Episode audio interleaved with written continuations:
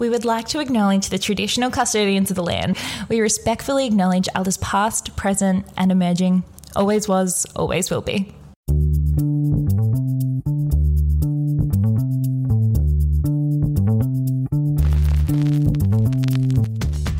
Hi, and welcome to Wine with Meg and Mel. We're here to help beginners navigate the world of wine. I'm I love sporting daggy wine slogans on my sweaters. I'm joined by Meg Brodtmann, who would never do such a thing, uh, the amazing master of wine. Yes, and you like, I've seen the bottle earrings that Yeah. you've got, and I think you have a necklace as well. So you have a lot of wine paraphernalia. I do. I have um I have a t-shirt that says you had me at Merlot. Oh my God. I've got this one I'm actually embarrassed about. This one's awful. Sure. It says um it's like a gym one. It says train for champagne. yeah, that's right. Uh, actually, my friend made me one, and it's got like um, she's drawn like the outline of a nude person, and it says it would be Rudy nudie not to, and she's drinking wine. I love it. Well, you do have a glass holder in your shower, so clearly she knows you well. She does know me well. All right, Meg, how you been this week? What have you been drinking? so this week I actually had a Moscato, Shocker. but from from Asti. Okay, so it's not like So- a Brown Brothers Jacobs Creek No. type. So Asti is in Piemonte. Mm-hmm. Um, you probably most people would have heard of Asti Spumante, which is Mm-hmm. the big bubbly version. This is a table wine under cork. People call it nasty asti. Oh, I love it. And the thing is, I think I've said this before. It's got like three standard drinks in it, so you can Yes. go to in a, like a whole bottle. yeah. So you can go to a party and you can drink that over the entire night. Feel like you partaking and still be the responsible driver home. True. But this is actually um, a table wine. It's about 7% alcohol Mm-hmm. and it's slightly what we call frizzante. It just has a Yeah. little prickle of Yeah. bubble and it's sweet. And it was absolutely delicious. I was feeling a little bit. I guess I can say hungover, a little bit sad for myself, a little bit food and Yeah. wine comed. Yeah. And I just needed something cheerful and chirpy to You know what? That would do it too. Bit of sugar, a little bit of Perfect. bubbles, Five o'clock. Just a little bit of alcohol. Really cold. Yeah. Um, felt like I had a real treat. It was delicious. I have. I think it costs maybe thirty dollars for a bottle. Oh my god, there's so much more than I thought it would be. Yeah, I think it's a bit of a producer. I, it's from the Prince Wine Store. I, I've, I've had it in my wine fridge for ages, and it's kind of one of those weird ones that you never know when to drink. and that was just turned out to be the perfect moment for me. Oh, that's So, nice. it was good. Enjoyed your nasty asti. I did enjoy. It was not. It was. I can't even remember the producer. yeah. Kind of a brownish label and gold, but it was yum. All right. And um, fun fact for us this week. Fun fact, you know this. I sent this to you yesterday. Um, some women in the US who are very high-powered winemakers. So the Jackson family, um, they was one of the women.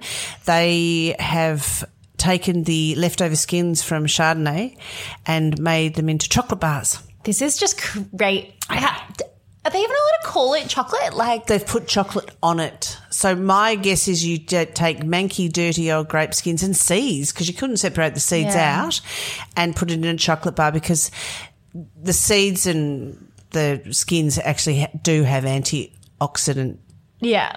in them and choc- dark chocolate does. But you said you want to get it, so I'm going to see if we can Oh, actually. totally it'll probably cost us it. ninety bucks for one Yeah, chocolate yeah. bar to get it here, but I think it'll be well worth it. And I just thought, I was just thinking, I know years ago um, there was a there's a spa in Bordeaux called Caudalie, Mm. um, and that's Caudalie uses all the the skins and the seeds, and you go for all this beauty therapy. It's really expensive. I took my boss there for her fiftieth, um, and I thought, well, you know, I've always been thinking of what we could do with all of this stuff. And Yeah. I thought, well, chocolate bars, but I'm not convinced. it's an interesting concept. The the thing to me is usually when we um when something is made from grape skins, they, it's done on the premise of like using the whole grape and no wastage and stuff. But isn't it all just composted normally anyway? Yeah, well, we compost ours, or a lot of people feed it to their cattle. So Yeah. yeah, it is it is actually used. But then, if you think about, they're from Napa and Sonoma, so I'm just thinking because it's mm. much more compact, industrialized, urban, Oh, so maybe it's urban. not actually used. Maybe they don't have the access that we do to such rural activities. I'm not sure, but Hmm. yeah, I just thought, you know, Yeah, look, either way, I think we all want to try it. I'm going to try it. I'm Yep. going to try and find it. I'll track it down. Awesome. All right. Well, uh, today, Meg, I love this topic. Um, can we trust wine shows? Because we see wine bling all the time. We've kind of touched upon it before, but I want to know what actually happens at these shows, how they're judged, how the hell you can put an objective score on something that by nature should be subjective. And at the end of the day, can we trust these things that come out? So let's start from the start. What actually happens at a typical wine show? You've done so much judging. How does it work? So the way a typical wine show works, and I just want you to know that we have, as an industry, come up with standards. So the Australian Society of Viticulture and Enology, which is ASVO, has come up with a standard. We never used to have a standard, so we actually are working towards a, it- working to a standard How now. recently was this? Oh, I reckon ten years ago, maybe. Okay. Yeah. Um, so the way a show is run is you you send in your wines. The the producer selects what class they're going into. So Chardonnay from 2019 or Chardonnay 2018 and older. So you as the producer chooses the the class. The wines then get brought in, they are blind. We as judges never ever see what the wines. We have maybe 30 glasses in front of us, numbered 1 to 30. And the wines are poured out so that we don't actually see them. And then we come in. There's usually four judges per class. Um, so there'll be a panel chair who is the head. Then you'll have two judges and then you'll have an associate. So we believe in training associates. So the associate scores, what they rate the wine, don't count. Ah. But we do take into account, not really, their, their opinions. No, you do. Sometimes, you know, if an associate's really gunning for a wine, we will bring that wine back, but rarely. Um, they're there to be seen and not heard. No, sorry, associates. That's really, that's terrible. I'm not a snob. Um, I have brought back associates wines before, but you you have time pressure. So there's Yes, yeah. so there's 30 wines. So Yeah. the way I would do it, I would say to my panel, okay, we're looking at Chardonnay from we, we don't know where it's from, so it could be Margaret River. I would say please award diversity. Mm-hmm. Um, don't just always choose the same style of wine. Yep. we know they're from 2019. Um, please don't, you know, if you see a malolactic style or a really oaky style, think about it and don't sit on the fence. So, you, way we judge it is 85 to not 89.5 is is a bronze medal. Yeah. Um, 90 to Jesus, I can't even remember. 92 is silver. And then over 95 is, Is is gold. So we go through and we judge. Now, I would say to my judges and associates, um, I've got 30 wines. I don't want to have shadow effect. So I'm tasting from 1 to 30. You taste from 15 to 30. And then from ah. 15 to 1, you taste from 30 to 1. So Yeah. that we make sure we're getting, not one wine is overseeing another. So we get a, bro- a, a broader view of them. Yeah. A lot of judges do that. We then come to the table with our scores and our comments. Yeah. We discuss the wines. We give the scores and then we work out what the average is, not taking into account the associates. Anything that is a gold is brought back. Mm-hmm. When we bring it back, we bring it back not with the same number that it had. Because say you picked that gold and you were retasting wine three, you'd be going, I want wine three again. I'm going to give it a gold again.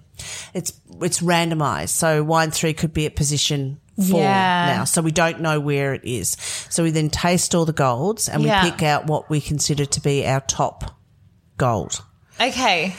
if we don't have consensus on gold, so say there's two silvers and a gold, Yeah.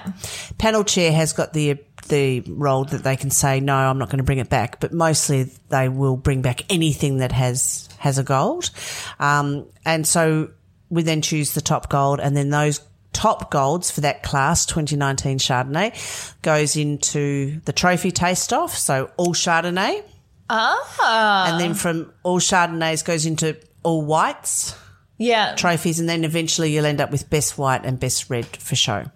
Okay. And um, when you all come back with your points, if if you say um, I've given this a ninety five, and I were to say I've in my head, I, I gave it 80. Do I have time to like quickly change my score because I No. think you might be right? No. So it's okay. I would hope There's not. no like power of suggestions so that the No. most in, someone can influence the others or whatever. You can fight for your gold. Yeah. Like you can if but anything that's got a gold automatically comes back from the three judges. Yes. So they that's just an, an automatic. But you know, we do spend time going about silver. Should we up that to a gold? Blah blah blah. So you should fight for your wine if you truly believe it. And if we uh, uh, haven't reached consensus, we'll bring it back and try it. Yep. And then we'll we will. Again, we don't know where it's from, and so we're almost tasting them fresh. Yeah. And if that doesn't work and we're still arguing, we get in the chair of the show to make it come in and make a decision. Now, you said before that you encourage people to reward diversity. Is there like a particular criteria? Is it like out of 20 points, balance out of five points for this? Is there a way to act, or just, or do people literally just taste and go, mm, tastes like an 89? Yep. Um, there used to be when it was a 20 point system. So we gave three for colour, Yeah. seven for aroma, Yeah. and 10 for flavour. Yeah. And within that 10 flavour, it was other tannins balance. That's one point. Other, you know, but no one does that. We, we now, judges are so attuned to working this 100 point system, which cracks me up because really it is a 20 point system. Yeah. Yeah. Because 20 times five. Yeah. I mean, anyone, anything under uh, 80 is kind of faulty. Yeah. Um, so, you know, you, yeah. it's stupid. It's just that Parker started it in the US. Robert Parker was a Yeah. famous wine critic and his 100 point wines were the big thing. Yeah. We've adopted it. It was slow to be taken on by all wine shows because the 20 point system was the Australian system. Ah. And it, that's what they were taught at university, and it actually made sense. Yeah. I don't know how they teach the 100 point system at uni. Yeah. Maybe they do have a breakdown of it, but Yeah. I've just learnt it on the fly. So are you more likely to get a good score if you are making it like traditional, yeah, I don't know, Sangiovese or Shiraz or something like to a T as Australians would expect it, or are you more likely to win if you were doing something kind of different but it works? We do award typicity, so it should look like the variety that it is. And it, if we know the region, because sometimes we do know the region or the climate, we expect it to look like that. So uh, typicity is part of the mix, but it's not the only mix. Um, I, I know a few years ago, yeah, I was chairing a, I was tasting in a wine show, judging in a wine show, and there was a Riesling that was 10% alcoholish, low alcohol and slightly sweet. And I gave it a gold. I gave it a top gold 98. I thought it was absolutely fabulous. And I got caned.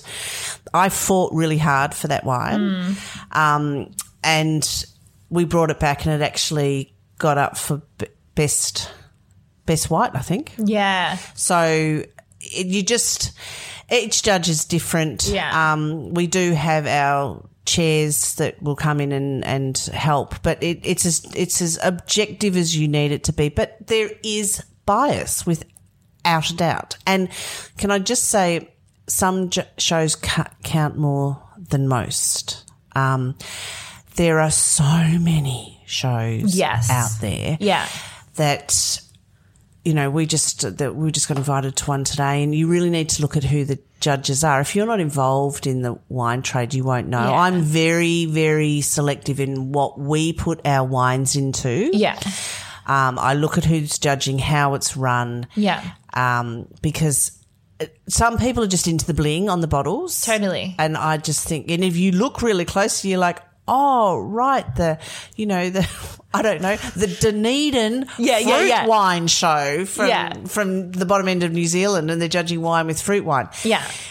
It's meaningless. I think, Yeah. look for national shows. So Adelaide, Royal Melbourne, Sydney. Yeah. Um, and then if you're into a particular style of wine, you can look at cool climate wine shows. I mean, I, the ASVO, Australian Society of Viticulture and Enology, would actually just like to see what they, they call it the national shows and then the niche shows. Yeah. So there's one, the Sydney International Wine Competition, which is judged with food. Yeah. Only one in the world that I'm aware of. Yeah. Um, completely different. It is a niche Yes, show. You know, yes. it, it's it's talking about food and wine. Yeah. The wine show system in Australia came up because it was to what was the term? Improve the breed. We wanted to improve the quality of our wine, so they were very technocratic. They were so technical for so long, and then finally we realised. God, we wonder why people think we're wankers. Yeah, we finally realised actually people Ugh. just drink the wine. They don't care if. oh, I think that pH is a bit high on that wine, so I'm going to Yeah. judge it down. They don't care. Yeah. So we've now brought in. So on any panel, you will probably have a, a technical person, a, ju- a winemaker for a judge, and then you will have a sommelier or someone working in the trade or a wine buyer. So fortunately now it's a lot more balanced. And how consistent are results? Like, how much are they a measure of the general trade palette? For instance, if you had um, p- 10 pools of judges, one of each of the things that you were talking about, and you held the same Chardonnay lineup, exactly the same, and 10 different judges did it all the same way. Would you always generally arrive at the same one or two top wines, or, or is there actually a lot of subjectivity in there? There is a lot of subjectivity, but the top golds generally there's a lot more consensus. When we bring them Uh. when we bring them back, it's surprising. You you will see such diverse styles. Yeah. And you'll think there's no way whoever brought that back is going to vote for Yeah. that one. Yeah. But you end up finding, and we do talk about it. Um, we don't know what the wines are, but we do talk about it and we will decide on a top gold. The interesting thing is the consistency between the judges Okay. amongst the judges themselves. So when I chaired a show, um, I put in the same wine twice so that I could test my judge's ability to judge it at the same score. And Not great. wow. Yeah. And like, this is the kind of thing I'm wondering. I just like, it, it seems crazy that out of like hundreds of wines, you could just like find one to plonk the, the gold on or whatever, and that everyone's palate could literally be so in tune that it could. Okay. That's the thing. It's a funnel down. Yeah. And, and then when we come to do trophy judging, it's a knockout. So you could have a, a 98 point Pinot Gris against a 98 point Chardonnay. There's no way in the world the Pinot Gris is ever Yeah. going to get up. I would bet my, as my mum used to say, I'll bet my left tit on that. yeah. Um, that the Pinot Gris will never get up. Yeah. It, it's just not going to because Yes. Chardonnay is considered, Yeah. you know, more Yeah. of it. And in, in terms of winemaking, Chardonnay's got oak and, you know, lees Yeah. Mm. and blah, blah. Pinot Gris, just little Pinot Gris. But yeah, it's interesting th- to see that the judges, and as the day progresses, you do suffer from palate fatigue. I bet. Um, you know, you can be sitting down to 50 Pinots Yeah. at eight o'clock in the morning. So you do, without a doubt, you have palate fatigue. Yeah. We do tend to get fed well because you are absorbing a certain percent of alcohol. No one ever drives. There's always where everyone's bussed in and out. But uh, the palate fatigue is, is very, very real. Okay. So, are there any other flaws to the system?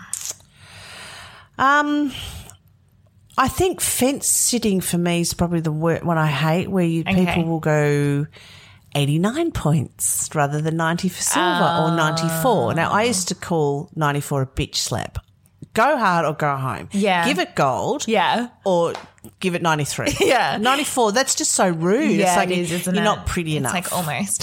So I find Nice that, uh, and it's the way um, each, you know, there's such an array of judges.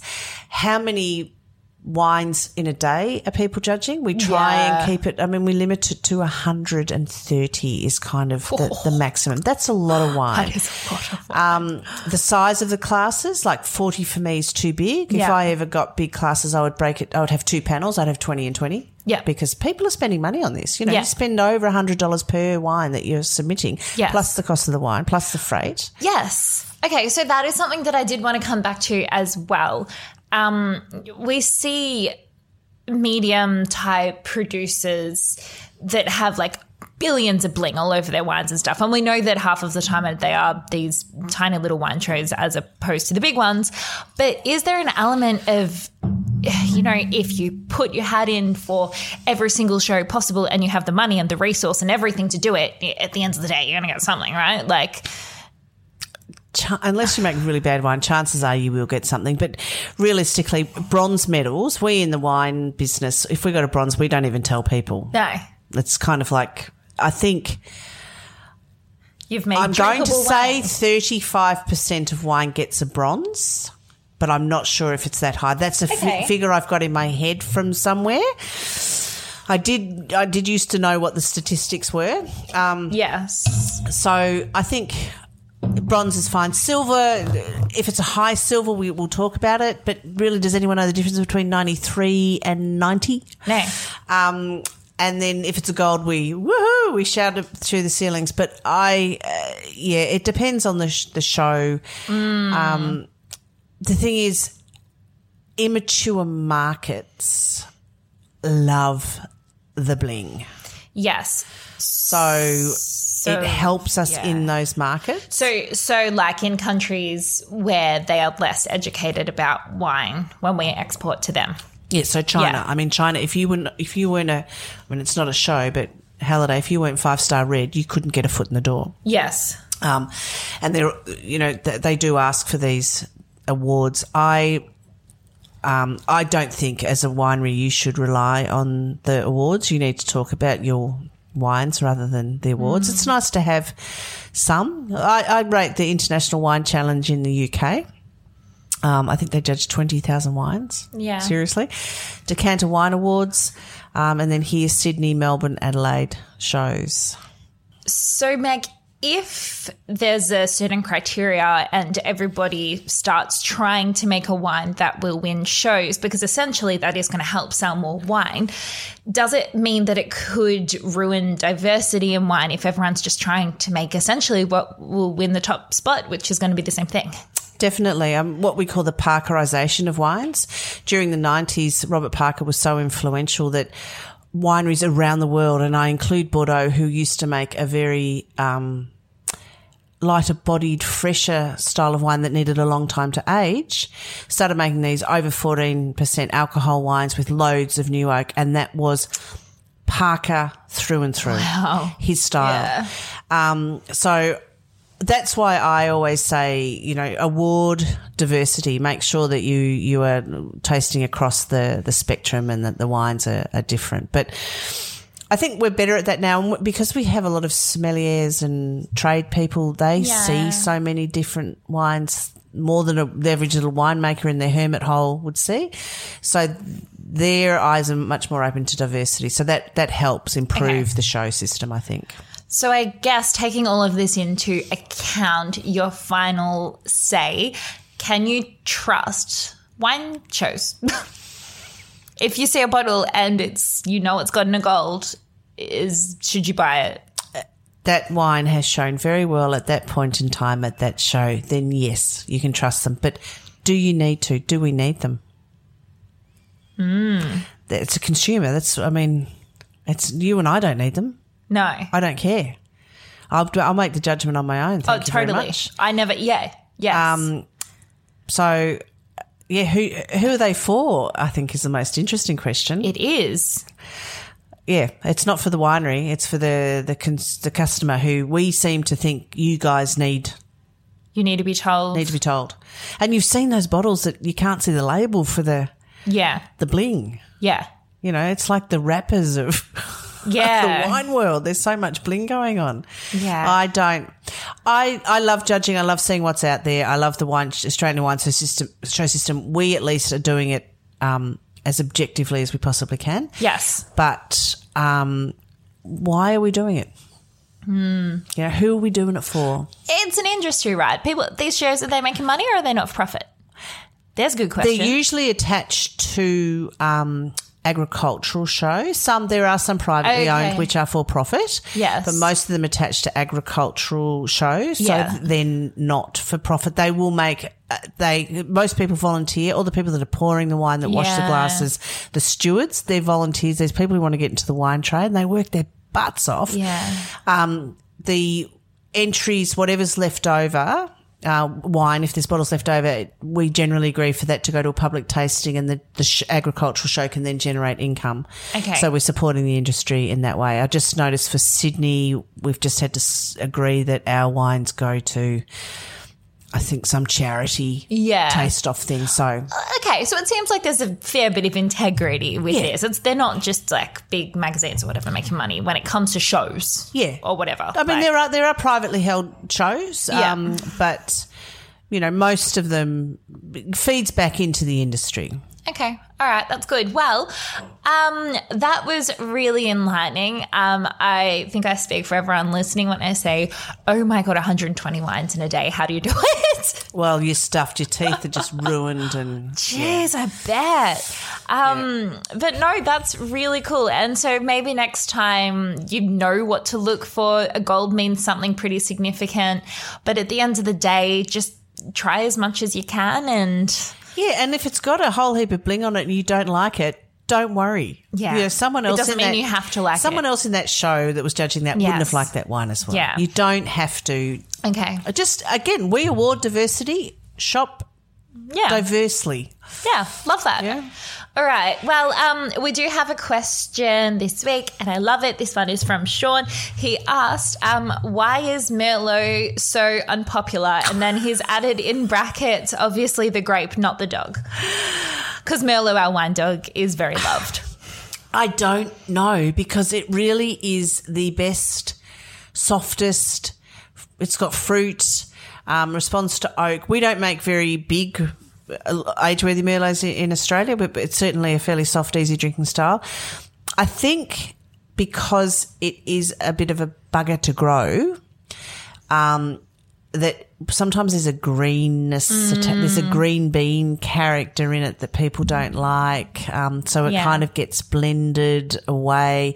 It's just not sexy. Oh my god, we haven't done a Merlot. Let's do Merlot next time. Well, I think we'll be hard pushed to find 100% Merlot. No one's prepared to put their hand up. Yeah, I, well, I will. shame. I will find them. Let's try. Let's I will find I them. want to try Merlot. Yeah. um, you know, Saint-Émilion, um, Pomerol. They're all Merlot based wines. Most famous wine. Yeah. most expensive wines in the world. Yeah. and uh, yeah, they're all made from Merlot. But here and um, if you've seen Sideways, Oh yeah, thirty. So the movie Sideways, what thirty percent uh, drop in Merlot sales the year that was released. yep. And in Chile, we saw a huge increase. It was over two hundred percent increase in Pinot Noir. Wow. So if you haven't seen Sideways, here's a clip um, of him talking about Merlot. Do not sabotage me. If you want to be a fucking lightweight, then that's your call, but do not sabotage me. Oh, aye, aye, Captain, you got it. And if they want to drink Merlot, we're drinking Merlot. No, if anybody orders Merlot, I'm leaving. I am not drinking any fucking Merlot! Okay, okay, relax, Miles. Jesus, no Merlot. And for reference about Meg's comment about the rise in Pinot Noir, this is why. Why are you so into Pinot? It's, uh, it's thin skinned, temperamental, ripens early. It's, you know, it's not a survivor like Cabernet, which can just grow anywhere and uh, thrive even when it's neglected. Nah, Pinot needs constant care and attention. You know, and in fact, it can only grow in these really specific little tucked away corners of the world. And, and only the most patient and nurturing of growers can do it, really. Only somebody who really takes the time to understand Pinot's potential can then coax it into its fullest expression.